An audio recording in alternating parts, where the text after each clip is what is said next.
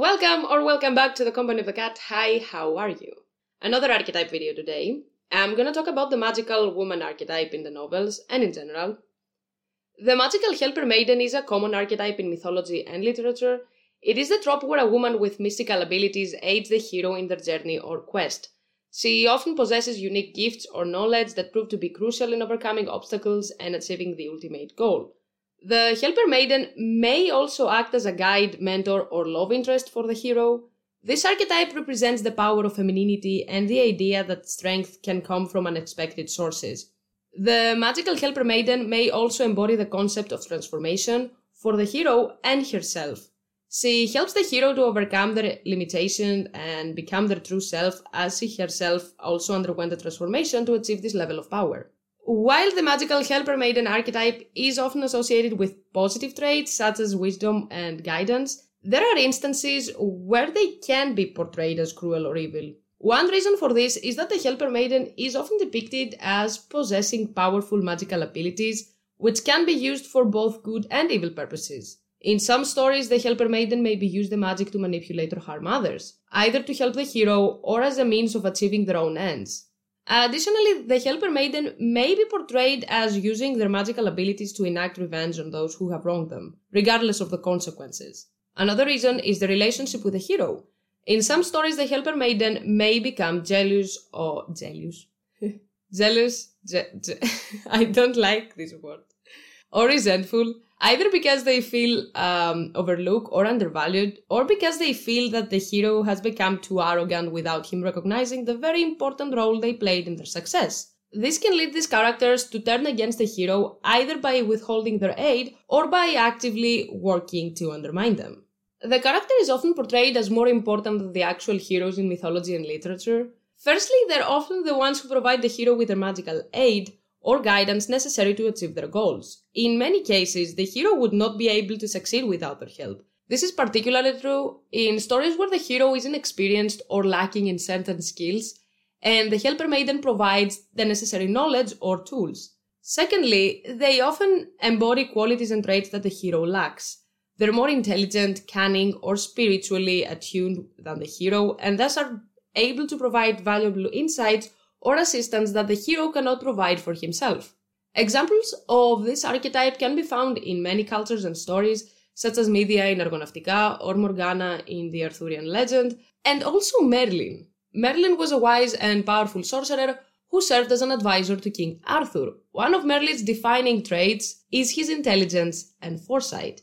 He was known for his ability to see into the future and predict events which allowed him to guide Arthur and the Knights of the Round Table in their quest to protect the realm. Merlin was also highly educated and possessed vast knowledge in many areas, from astronomy and astrology to medicine and magic. He is portrayed as one of the most powerful sorcerers in Arthurian mythology, capable of performing great feats of magic and transforming himself and others into different forms. Merlin's magic is often used to protect and aid Arthur, but it can also be unpredictable and dangerous, leading to unintended consequences. Merlin's relationship with Arthur is also a significant aspect of his character.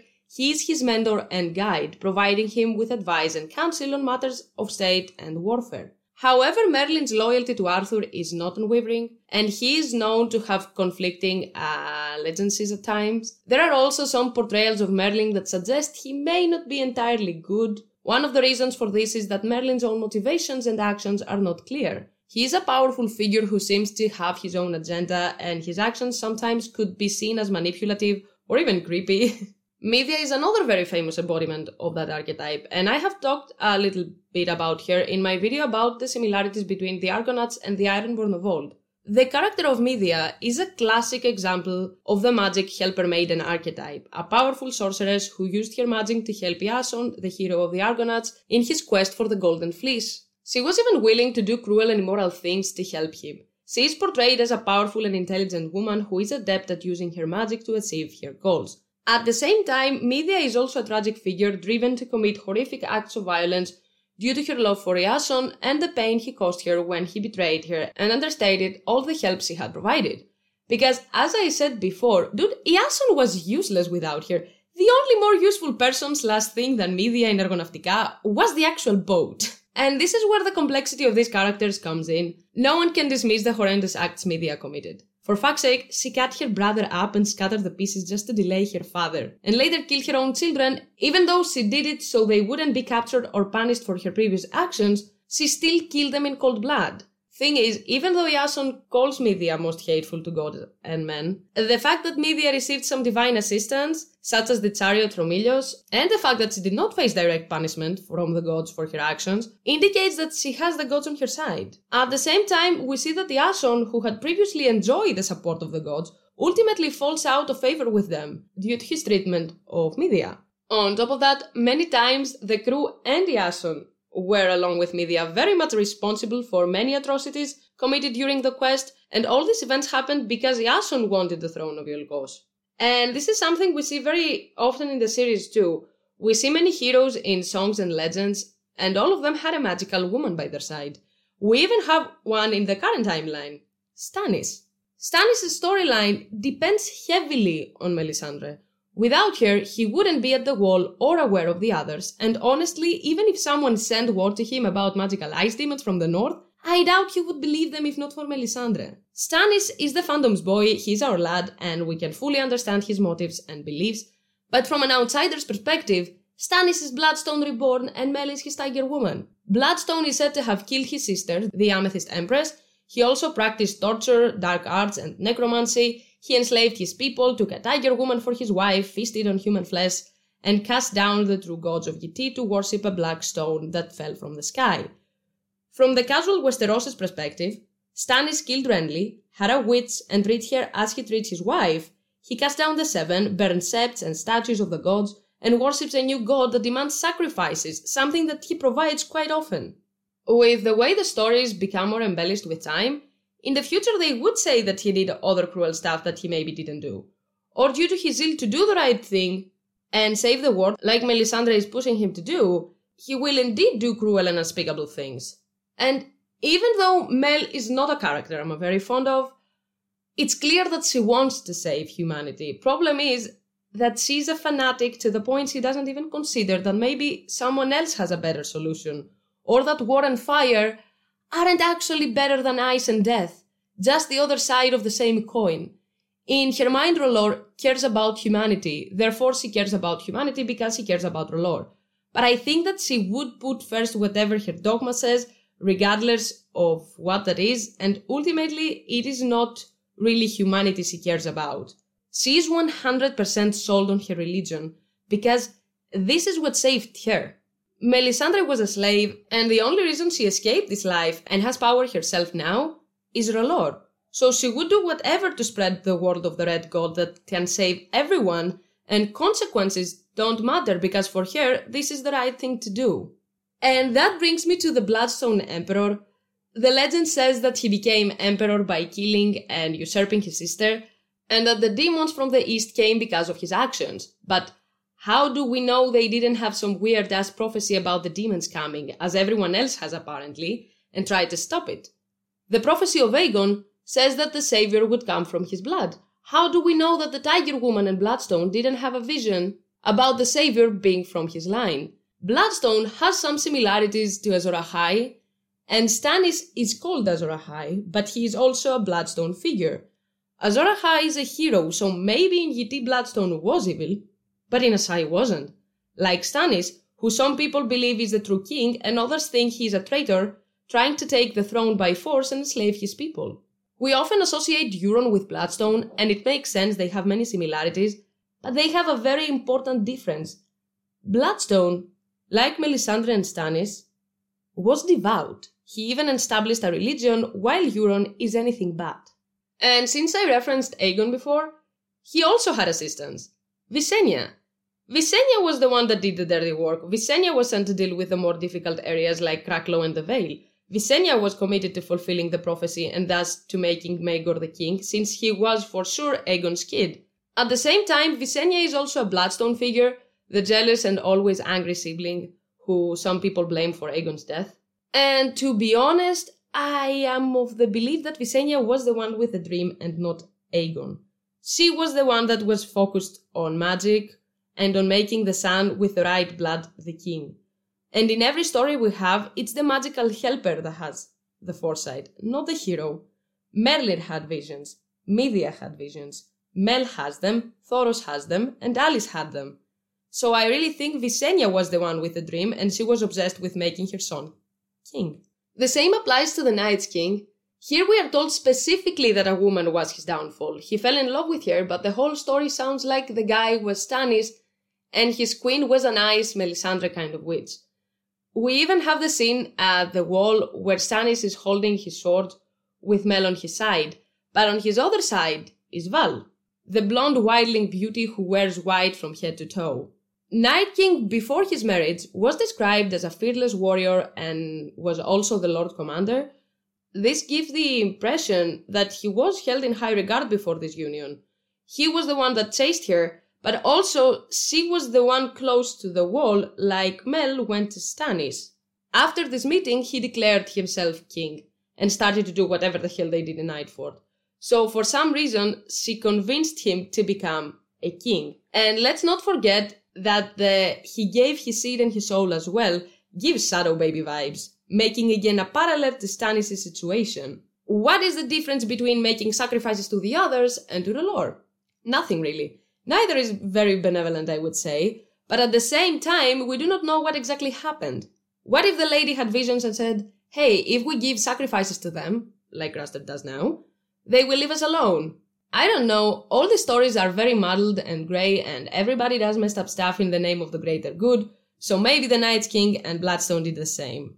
Not that I agree, I have talked about it before, I don't believe in Jesus figures and the soul savior, but in their mind they are correct. Another character with a magical woman is Clarence Crabb, a hero from Crackclaw Point. According to legend, his castle Whispers got its name for the whispering heads of Clarence's victims. Whenever Clarence would kill a man, including lords, wizards, knights, pirates, and kings, he would cut off their head and bring it back to his castle to his wife, a wood witch. There she would kiss the, the head and bring it back to life. The heads would then talk to each other and give Clarence counsel, creating the whispering sound. First of all, I doubt Sir Crabb would have been such a successful hero without his witch wife, since she was the one that created his council, and secondly, I doubt that he had a good reputation in other areas. The things they say his wife did for him sound ominous as fuck. We see again a controversial hero that in Crackclaw and to his family maybe was great and protected them from the squishers and other attacks, but I doubt people from other places in the Crownlands were very fond of him or his wife, since we know that among the heads he had a Duskendale king. Same with Durran and Elenei. According to legend, Durran won the love of Elenei, the daughter of the sea god and the goddess of the wind. I doubt Elenei was indeed of divine descent, but since magical people were considered literal children of the gods, I'd say that she was magical. After all, she is the one that saved Durran when everyone else died at his wedding. The god's wrath was terrible to behold, destroying Durran's keep on his wedding night and killing all his family and guests. King Durran continued building larger and more powerful keeps after each one got destroyed until finally the seventh castle, Storm's End, stayed in place and resisted the storms of Shipbreaker Bay. The castle is considered magical. Some believe this is because the Children of the Forest helped build it. Others believe that Bran the Builder advised Durran on its construction, but the truth of the matter is unknown. Considering that he had a divine wife that saved him from death when everybody else died at that wedding, Maybe it was the magical wife that helped with the castle. Just dropping an idea here because Durran didn't have the best relationship with the children of the forest. He took rainwood from them. And in the legend, if Bran was there, he was still a boy. He did have a wife that saved his ass though, at least one. If not more, since six castles were destroyed, not just one. House Durrandon was a very powerful house the Storm's King one ruled most of the eastern half of Westeros, an area reaching from Cape Wrath to the Bay of Crabs. And nothing would have happened if Elenei wasn't in love with Durran and didn't save his life. His whole legacy and the house's legacy exist because of Elenei. Same for House Tarly. Herndon of the Horn and Harlon the Hunter were legendary twin sons of Garth Greenhand and ancestors of House Tarly, they built the castle atop Hornhill and took to wife the beautiful wood witch who dwelt there, sharing her favors for a hundred years. The brothers did not age so long as they had intercourse with her whenever the moon was full. And this sounds dangerously close to the blood magic stuff Serene, Shiera, and Alys Rivers were doing to stay young and beautiful. We do not know anything about them. We are told stories of guards' kids and things they did themselves, but Herndon and Harlon were known because they were canoodling with a witch that kept them young. The house's history and reputation began because of her, which is very ironic considering how sexist Randyll is. Another example, in my opinion at least, I'm dropping a theory here, is Hugor of the Hill and his wife.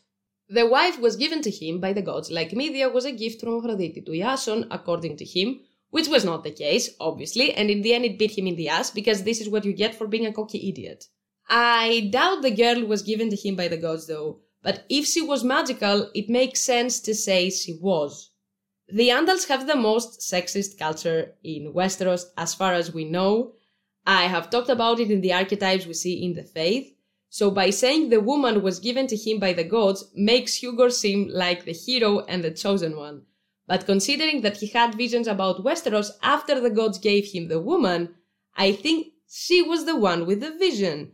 Because as I said before, the helper more often than not is the one with foresight, not the hero. We see it in the story of Aemond and Alys too. Who told you where to find me? My lady. She saw you in a storm cloud, in a mountain pool at dusk, in the fire we lit to cook our suppers. She sees much and more, my Alys. Alys was the one that helped Aemond find Daemon, and after his death, she ruled Harrenhal as a witch queen, according to the stories. The question always is, are they benevolent or not? And the answer is no and yes. All these magical helpers, in A Song of Ice and Fire and all the other stories, are always very complex characters.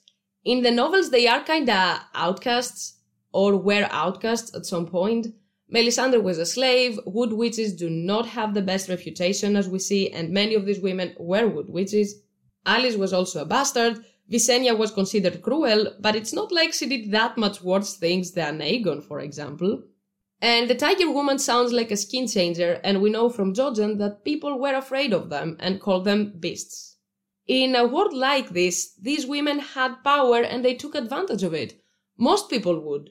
On the other hand, it seems like at least some of them had the mindset of Mel, meaning that to achieve the greater good, the ends justify the means, which is not a good thought process. Another very important thing is that these women have influence. The hero is there, yes, but the main idea is theirs. Stannis wouldn't think of himself as the chosen one if Melisandre didn't say he was. The Night's King met the woman, and then he decided to become a king it is heavily hinted that she came up with a plan. And we see this with many non magical women too. They come up with the plans, and the people around them still don't take them into consideration. Often, not even the readers give them much thought. Catelyn had a huge role in their war. Mel has a huge role. From the way Jeyne and Robb came to meet and marry, it looks like it was planned all along by her mother Sybell. And if this is the case, Jeyne went along with the plan. Women feud with each other as much as men do, and after the doings, although not flashy or obvious, do have a huge impact on the story. Olenna is the best and the most obvious example, of course. Sansa, I think, will be moving toward this path, and Dany is already there. Sansa, after all the shit she went through, I'm pretty sure will understand that sometimes you need to be cold and quick in your plans and actions. Waiting and observing or going with the flow is not always the best idea, at some point, you need to use the power you have and use some amount of violence. Dany has already realized this. Talking with the slavers didn't lead anywhere. Actually, the opposite happened. They started to take advantage of this. She has done harsh things. Nobody can deny that, but she did it to people that crucified kids just to show their power to her. Negotiation wasn't on the table.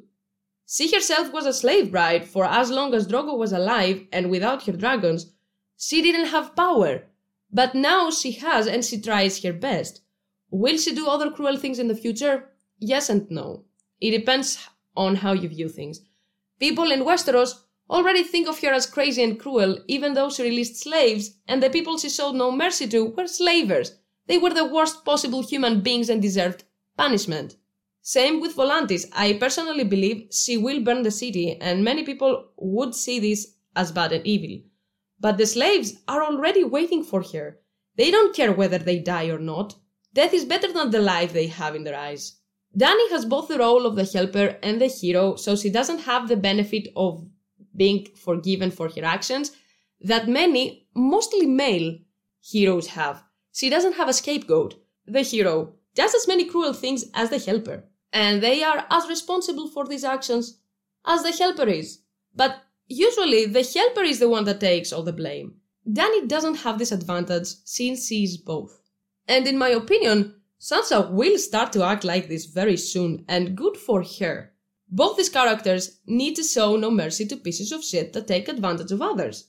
In a universe like this, as long as the people are not innocent, some level of brutality is sadly necessary. This is it for this video. I hope you had fun watching. If you did, press a like, comment, and tune in for the next one, which is gonna be predictions and talking about Valyrian steel blades in general. Until next time, bye!